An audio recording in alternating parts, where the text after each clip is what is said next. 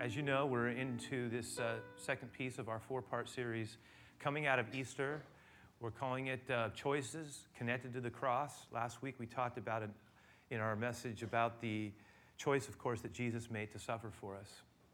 And that is still a part of what we're looking at here, as well as we look back towards the cross, as it were. but we also talked about the choice that was made by a man named Simon. And we talked about how he had been pulled out of the crowd last thing on his mind was that somehow he was going to be brought into a story, uh, brought into something that for him at the time must have seemed like just the worst possible scenario to be a visitor on once a lifetime trip in Jerusalem and then to be drawn in from out of the crowd to help carry the cross of Jesus to the place of execution. It was just uh, anything but fun. And uh, we talked about how there, that was a choice, but it was a choice that really wasn't much of a choice at all. And because the option for him was either do it or die.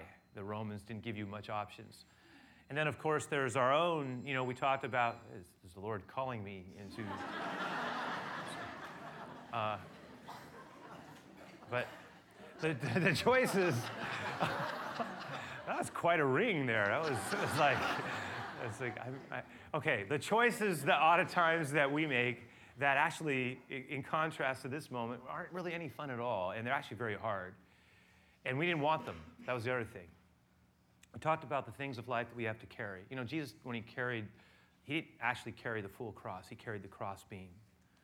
And uh, one of the things that's continued to amaze me is, and I just sat with it, and we sat with it together, was how the Son of God could so fully identify himself with, with us in our broken humanity, really. In, and I mean, physically speaking, not in our sinful humanity, but in our brokenness, as it were, our weakness. How about that? That he, he was so depleted he physically was unable to carry his own cross. And it just, you know, is somewhat of a reminder to me that, that there are going to be the times when we need other people. The part of God's gift to us are other people who can help carry that cross. If, if Jesus needed it in his earthly self, right? we'll need that too.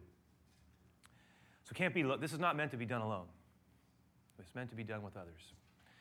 So we're going to talk about choice. We're going to talk about relationships. We're going to talk about forgiveness. We're going to talk about how Jesus chose to forgive, and it's an amazing thing when you think about it. Let's go back for a moment to the cross. Let's go back to where we left off. We talked about how Jesus, after the choice was made, we want Barabbas, not Jesus. He was rejected. He was delivered to the Romans. The Romans, not only did they whip him and beat him prior to that decision, but then he was brought back to the Roman garrison to be prepared for execution. They had some fun with him. We're told the whole garrison that was the, the, soldiers that were there gathered together, and they just took him into the outdoor commons in the Praetorium, and they began to have a, whole lot of fun. Beat, they beat him, they mocked him, they put a fake robe on him, they put a reed in his hand, said, "Oh, King of the Jews," and they made a crown out of thorn bush that was there, and they fashioned it and they placed it on his head, and then they spun him around and they hit him some more, and they said, "Prophesy," and it was just awful.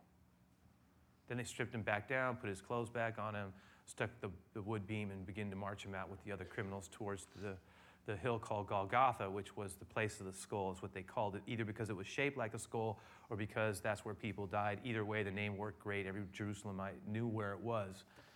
Um, that's where Jesus was led through the streets of Jerusalem to get to with with that procession of soldiers that were accompanying him. And as he got there, that's when Simon was called out of the crowd to help him carry it. You know, interestingly enough, crucifixion was, is, which is often associated with Rome, and, with Rome, was actually not invented by Rome. Rome, Rome wasn't the one who came up with the idea of how to uh, execute people. It was a form of torture, no question about it, because not only was it, uh, were you nailed, but you, you had a very, very difficult time breathing. I mean, to breathe every time was laborious and painful. We forget that. I want to talk about that in a little bit. But Rome actually got it from um, when they were in the Punic Wars against Carthage, which was a North African power. Carthage had borrowed it from Persia. That's where they had got it, which is modern day Iran. And the crucifixion originated there. Romans actually didn't ever crucify a Roman citizen on a cross. That was only meant for rebels, runaway slaves, and criminals. Jesus was thrown into that batch. So this is sort of the deal. Now let's we come to Matthew 27 here, and we just kind of read it with that in mind. It says, Now as they came out, they found a man of Cyrene, Simon by name, and him they compelled to bear his cross, that is the cross of Jesus. When they had come to a place called Golgotha, that is to say, the place of the skull, which I just referred to, You know, after Jesus was hammered up to the cross and it was lift, the, first the cross beam was hammered in, then the, the victim, Jesus' case, was hammered up and then lifted up. And then during that painful time, uh, one of the things that Rome did, uh, because it was considered to some degree, of, I guess, merciful, was they would offer, offer some type of uh, uh, opiate, potion, uh, something to deaden the pain. And this is what's going on here. It says they offered that to Jesus, but he didn't want it because it was a, it, it possibly, for one, it didn't taste good, but people would take it anyway because they were just wreathing in pain, so it would deaden the pain. Uh, but Jesus refused it, I think partly because he wanted to stay very coherent as much as possible, because there were things he was going to say and do. And so he says he refuses it. We're told that. And, um, you know, one of the things we know is that when you were up on that cross, too, people say, oh, it was just the physical suffering of literally being nailed up there and then having such a hard time breathing on it. But there was also the fact that if you're in the middle of the day, if you were crucified, the sun's beating down. Remember, Jesus was so weak. He had lost so much blood. He was dehydrated. He, he had no strength in him at all. He's a man in his prime. He's just got nothing there. He's barely able to just hold himself up and breathe. And then on top of it, you would have the sun beating down on you. You were given nothing. He refused the only drink he was offered. Um, and then on top of that, we know that the, one of the worst things historians say that associated with cru- crucifixion was, and we often don't think about it, is that they said there were, most of the time there were open wounds and there were flies and gnats just hovering about you, on you, and you, and you couldn't do anything. And they said some, it was not uncommon for, pe- for criminals to go, and the victims to go raving mad on a cross, just lose their mind in absolute torment because it was just agony, long, drawn out agony.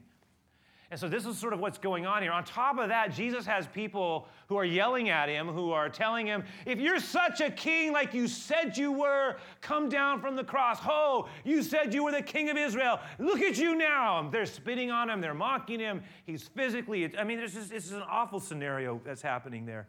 And, and, then Matthew tells us something else. Look at this. It says that then they crucified him, and it's a very starkly stated term. They crucified him, and then they divided his garments, casting lots that it might be fulfilled which is spoken by the prophet.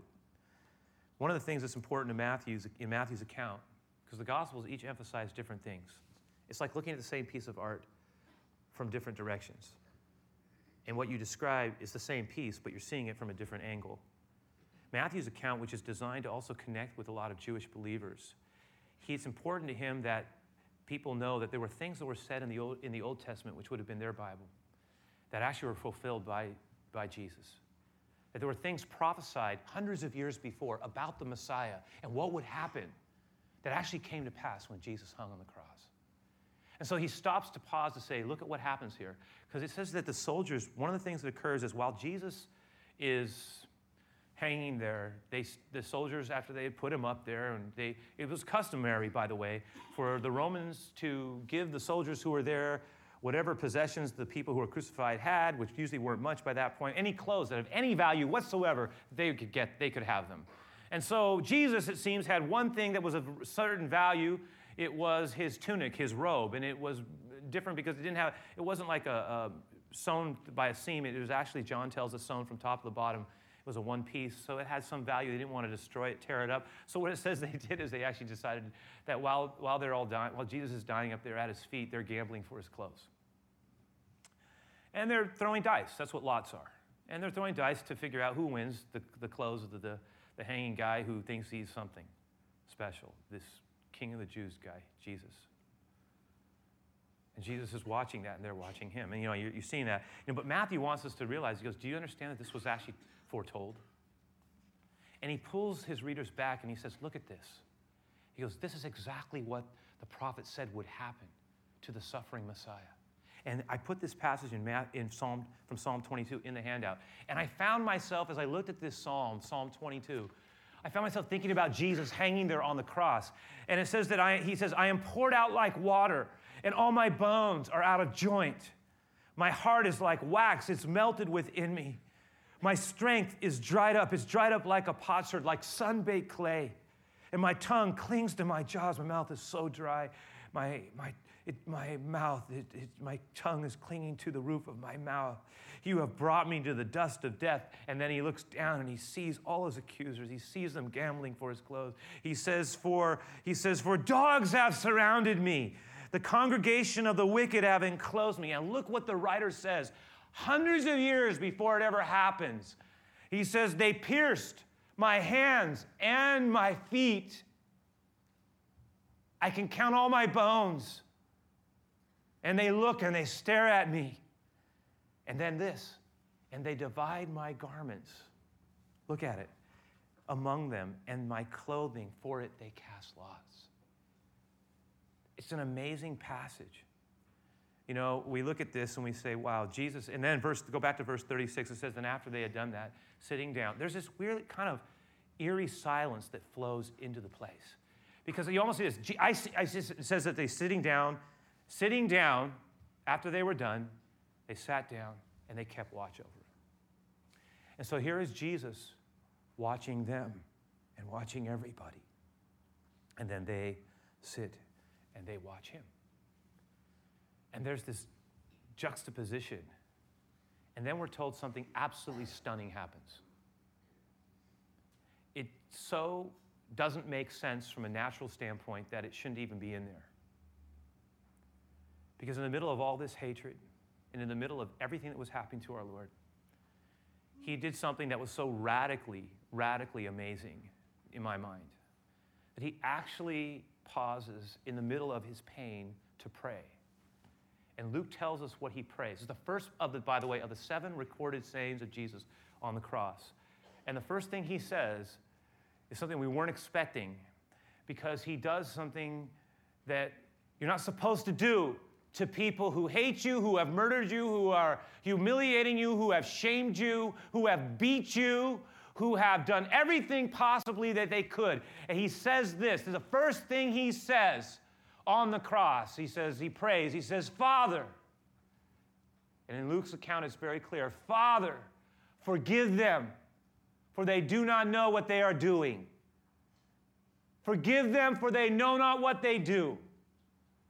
Now, wait a second. What do you mean?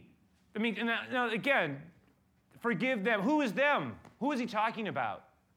I mean, is he talking about the Romans who, who humiliated him, beat him, brutalized him, uh, you know, till he was a bloody pulp, had their fun with him, forced him to the streets, hammered him on the cross, stuck him up there, and then gambled for his clothes like vultures while he's dying?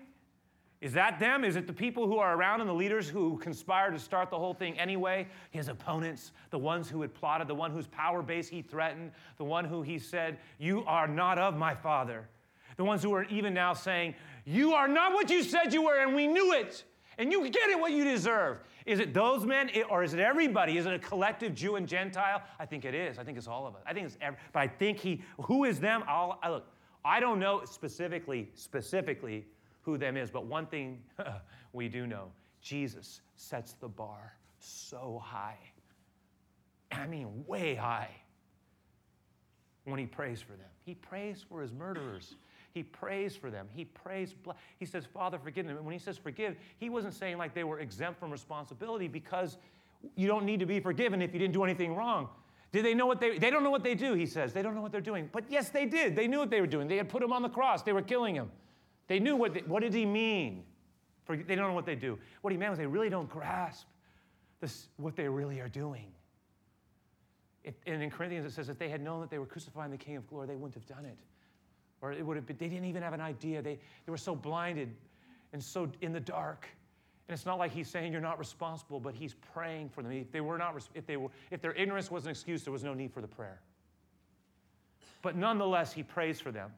And even in that prayer, it brings to mind a couple of things. And two passages, two portions of scripture stick out. One of them is another amazing prophecy in the Bible, which, by the way, is an underrated um, witness to the am- amazing integrity of the scripture. That hundreds of years before, a prophet totally disconnected from the situation could be writing this about Messiah. Let me show you what it said in Isaiah 53. You want to read an amazing book in the Bible that talks about Jesus with having no knowledge of him? Isaiah 53. Look what it says here. It says, Therefore, I will divide him a portion with the great. And it goes on to say, and he shall divide the spoil with the strong, right? Because he poured out his soul unto death. So the Messiah is dying. And he was numbered with the transgressors, transgressors, lawbreakers, criminals. And Jesus is there dying between two criminals. And it says, and he bore the sin of many. He's bearing the sin of the world, our sin. And then it says this, throws it in there prophetically ahead of time. And he makes intercession for the transgressors, for the lawbreakers that are around, the ones who have even put him to death. He's praying for them. He prays for, he'll pray for another, by the way, which we will see next week. I mean, he's praying for the, and, and you can see that way ahead of time, it's saying that Jesus is going to be praying for those who have done this to him. And he is fulfilling that. But look at this. Look at the other passage there. Because remember earlier on, Jesus had taught something in Matthew 5, hadn't he? What did it say? He says, You have heard it said, this is what he said earlier. You have heard it said, You shall love your neighbor, love your friend. How about that? But hate your enemy. Hate the one that doesn't like you. He says, and Jesus talking to them, he says, But I say to you something different. And it's still a very hard word. I say to you something different. I say to you, love your enemies. I say to you, if you want to be like my father, sons of my father, I want you to bless those who curse you. I want you actually to do good to those who hate you and pray for those who use you in spiteful ways. And I want you to pray for those who persecute you. So, see, then you will truly be sons of my Father, for he makes, think about this, he blesses those who deserve it and those who don't. The sun falls on the good, the bad, the, the rain falls in the same way. He says, listen, and then he uses an illustration. He says, think about who are the worst people. It's like he was talking to the crowd and he says, who are the worst people that you can think of? They all go, the tax collectors, right? Okay, Jesus. As Jesus says this. You know what? Because you know why? Tax collectors were notoriously despised because they were viewed as traitors to their own people. They worked for Rome to collect taxes from their own people. And on top of it, because they, fig- they were despised, they usually took the way they made their money was they took a, an extra cut. And people hated it, hated them. But their rationale was look, if I'm going to be hated, I might as well be hated and rich. so they were like the worst of the worst. You know what's interesting? Guess who was a tax collector before he came to Christ? Matthew. And Jesus says, even the tax collectors know how to be friends to their friends. The ones that you think are the worst. Because, look, it doesn't take much to treat people who treat you well good. It's like, it all works. You take care of me, I take care of you. Jesus says, but you know what it really shows up? He says it really shows up when you have been hurt, offended, taken advantage of, diminished.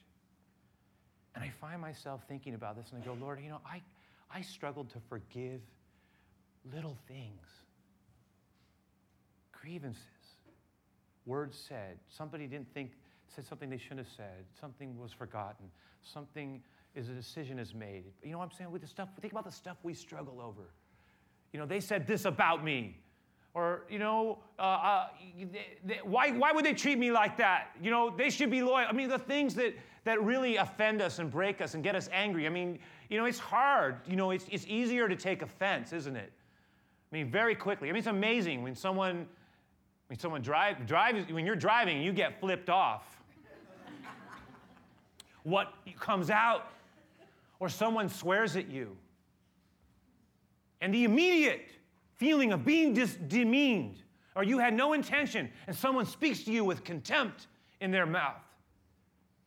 And they talk down to you, and they, hum- and they speak injurious words in your direction. And you go, what are you, what are you talking? And you, there's something that comes up. You don't talk like that to me. Or someone we trust violates that trust deeply.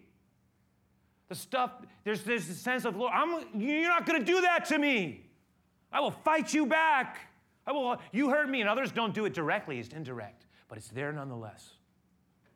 These are the things, you know, you look at this passage and you say what Jesus is saying is, look, I want to teach you how to live in a different way. But you know what's amazing to me? He didn't just talk it, he walked it. Because when he gets on the cross, he did exactly what he told everybody else to do. He said, Father, forgive them. He did it. And you know what? There is an essential congruency about the way Jesus lived. There, the, the, there was no real distance between how he talked and how he lived. And so there was an authority that even went just in his humanity. By the way, that's a key to, to authority in our lives and influence and impact. However aligned we can be between what we profess and how we actually live it out creates power and influence and effect. A lot of times, when people say one thing, but we're not doing another. It, has, it dissipates the authority of that truth. Anyway, the fact is, Jesus, he lived it. So let me submit a couple of things around this because I'm going to tell, I'm going to say that when I look at that, when I watch what he models, I'm amazed, firstly. But I'm going to suggest that Jesus models for us radical forgiveness. And I'm going to also make, try to submit that for those of us who follow the Lord, there will be times when the Lord will challenge us to radically forgive someone. Now, as far as I can tell, you look at the passage, but as far as I can tell, nobody went up to Jesus and said, We are so sorry.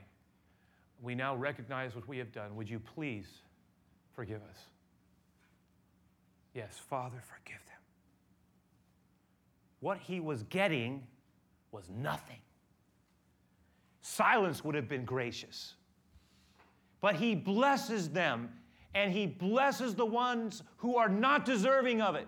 He is a radical forgiver in that moment. And I'm going to say that there are times when the Lord will say to us, This makes no sense logically. I, it's not something that that person deserves. That's why we call something grace. They don't even deserve mercy, which is the withholding of judgment. But to bless them on top of it, that's crazy. That is crazy. No way. But there will be times when the Lord will say, Listen, to be my son, to be my daughter, in this situation, I want you to forgive. I want you to forgive. But Lord, I don't want to forgive. I'm so mad. I'm so hurt. I, I have nothing to get. Uh, Lord, it's like, it's like, I'll try if you'll help me. But there are times where actually it is in our power to do so, and the Lord is saying, You need to let it be. You just need to let it be. But I need to get, I need to, I need to retaliate. They hurt me. I need to get back. I need to make this right. I need to get, he's saying, No. And the Lord will say to us, There are times where the Lord will say, in certain situations, we will know it. We will know it in our heart. We will hear it just as loud and clear. It's as if the Lord is saying to us, No, my son, my daughter, let it go. Forgive radical forgiveness. Because you know why? As a whole, so I'm saying there are some situations that are like that, but as a whole, you and I have been called to live a forgiving life. And that's our second, the second piece here, that we must choose to live the forgiving life. So, okay, notice the difference between the first and second. I'm saying there are some situations where God will challenge us to be illogical and forgive when it doesn't seem like that. That's anything we want to do is forgive you. And Lord will say, Forgive as you have been forgiven. And as a whole, the way of life for a follower of the Lord is a way of forgiveness. I put this last portion of scripture in your handout from Ephesians, a fantastic passage. Just look at it with me, real quick. Look what it says Do not bring sorrow to God's Holy Spirit by the way you live. By the way, you know what that tells us? We can break God's heart by the way we live. Lord, I don't want to break your heart. Lord, help me not to bring you sorrow in my life. Help me to live in a way that brings you joy. You have loved me with a love that is astonishingly committed, and you challenge me to love you in a loyal, with a loyal heart.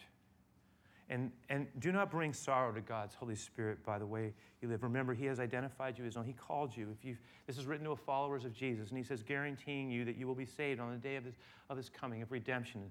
The day, get, and then He says, in the meantime, look at this, you guys. Get rid, look what He says. Get rid, get rid, clean the house, empty the closet, get rid, get rid of all bitterness, bitterness and rage and anger Get it out. be done with it. And it's not just the violent anger, it's not just the obvious anger. It can be a lot of us, that's not who we are. We're low grade anger, we're passive anger. We, we haven't said anything, but it's eating us up on the inside. We're so upset. We're so angry. We're so hurt. We're so wounded. We want so badly for that person to pay for what they have done to us, the breaking of our heart. You know, what I'm saying is that the Bible is clear, though, this does not serve. Do not live like this. Do not have a life filled with bitterness, rage, anger, harsh words. What are harsh words? The words that come out of our mouth that do a whole lot of damage when we're upset. We got to be very careful, the Bible says, about what comes out of us. And that's why we have to be careful also about what goes into us because input produces output. The way we converse, our media choices, all those things affect what comes out. But there's something about harsh words that are meant to hurt, that are meant to do damage. You know, some words define people for years. And we said them so casually in our anger. Just maybe not the word casual, recklessly. You hurt me. Wow. There it goes. You won. You win. But you just killed me. That's not, he said, don't live like, don't be like that. Not, not, not when you follow me. Don't do that. This is what I want you to do, he says. I want you to avoid slander. Don't speak honest words, as well as all types of evil behavior. Watch how we live. Live by the word of God, not by what the word of our culture says. Our culture is flippant. This way, one generation, this way, the next. Live by the word. But look what he says. Instead, I want you to live like this with one another. Stay with me. Be kind. Be kind to each other. Cultivate a tender heartedness to one another. Don't be callous, mean spirited, uncaring, hard to be with, moody, angry. No tender heart. Lord, you know what you want to say? You say, well, that's not, I'm, I want that. You know what? Ask God for it. In your private time. Lord, soften my heart. Lord, soften me. Break me free. I want to be like this. Tender-hearted. Um, look what else. Forgiving one, forgiving one another. Forgiving one another, just as God in Christ Jesus has forgiven us. Last thing I'll say forgiveness really can be understood to have a threefold blessing attached to it. It's kind of, a, in my mind, a threefold dimension. I will say this very rapidly, but at the same time, I hope to just get us thinking about it. When we forgive someone who has hurt us, they are blessed. So we forgive the offender, the, the, the, the one who does the damage. Because a lot of times, people, you know what? There are a lot of people who live with significant amount of guilt and they deserve it. We are loved by God, and we break his heart on more than once we have. So we bless the offender, yes? Secondly, though, we also what? We bless ourselves. Because freedom, uh, the freedom of forgiveness, uh, I'm, I'm breaking out. I'm breaking out. I've had someone say to me, I'm, I'm getting free. I'm free. I'm getting free. I, I, I, I'm free. You know, the, the, the air is coming through the room. The, the, the sun is shining through.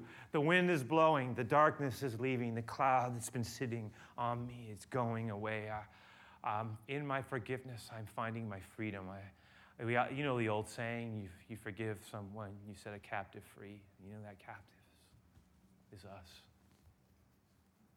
This is much to free us. Jesus said, I want you to live light. My yoke is easy, my burden is light. Walk with me. Love people, love God. Get over things. Don't be offended. Don't be bitter. Forgive well, love well, grow, walk with me. The Psalms 23, at the end of it, it says, Surely goodness and mercy will follow me all the days of my life. Just I just see goodness and mercy flying out as we walk through life, right? All following me all the days of my life. Lord, it doesn't always work that way, but may it work more that way. And that's the last thing I'll say.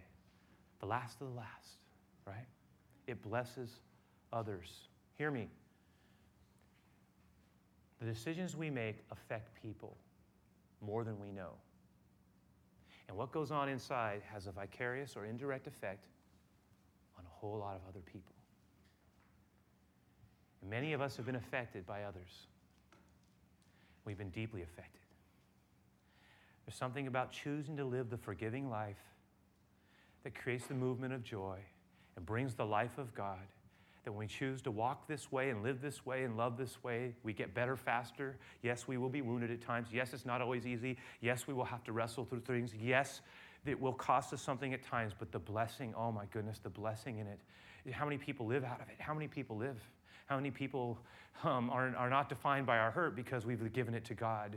How many people live because we forgive? I mean, this is, this is it. This is the blessing. This is what happens. We walk around with the blessing of God, and it's not always easy, but God will fill us with grace. If we ask Him, God will fill us with His grace to do better, to follow in the path that He laid out for us. He modeled it. He's not like we're ever going to, I don't think, I'll, we're not going to get, but you know what? We can, we, can, we can follow Him. We can And it's going to make a difference. It is. People are going to live, and some of them are going to bless others beyond. I mean, we're talking sending down the blessing. All right, Lord, I, I thank you so much for your words and your example, Lord, that you gave us, you gave me. And so, Lord, in those moments, maybe this week, when we are tempted to hold on to stuff, tempted to be retaliatory, tempted to want to hurt back, Lord. Um, pray that we will remember in some small way this amazing example you gave us, not only the, what you do for us on a regular basis, because sometimes, Lord, that seems so far away. Yeah, because you're God and, and you're Jesus and, and we're not. But you still, you call us to live the things that you've given us to live into. And you've not only called us to do it so that we can be that blessing, but Lord, you've promised to, to give us the strength to do it. And right now, Lord, we want to be open to that. So I just really pray that in these closing minutes, as we ponder these things, is this song which really talks about being bathed with your grace in our time of giving, that you would be honored in these closing minutes, Lord, as we seek to honor you together, live in our life, and let others live out of it. In Jesus' name, amen.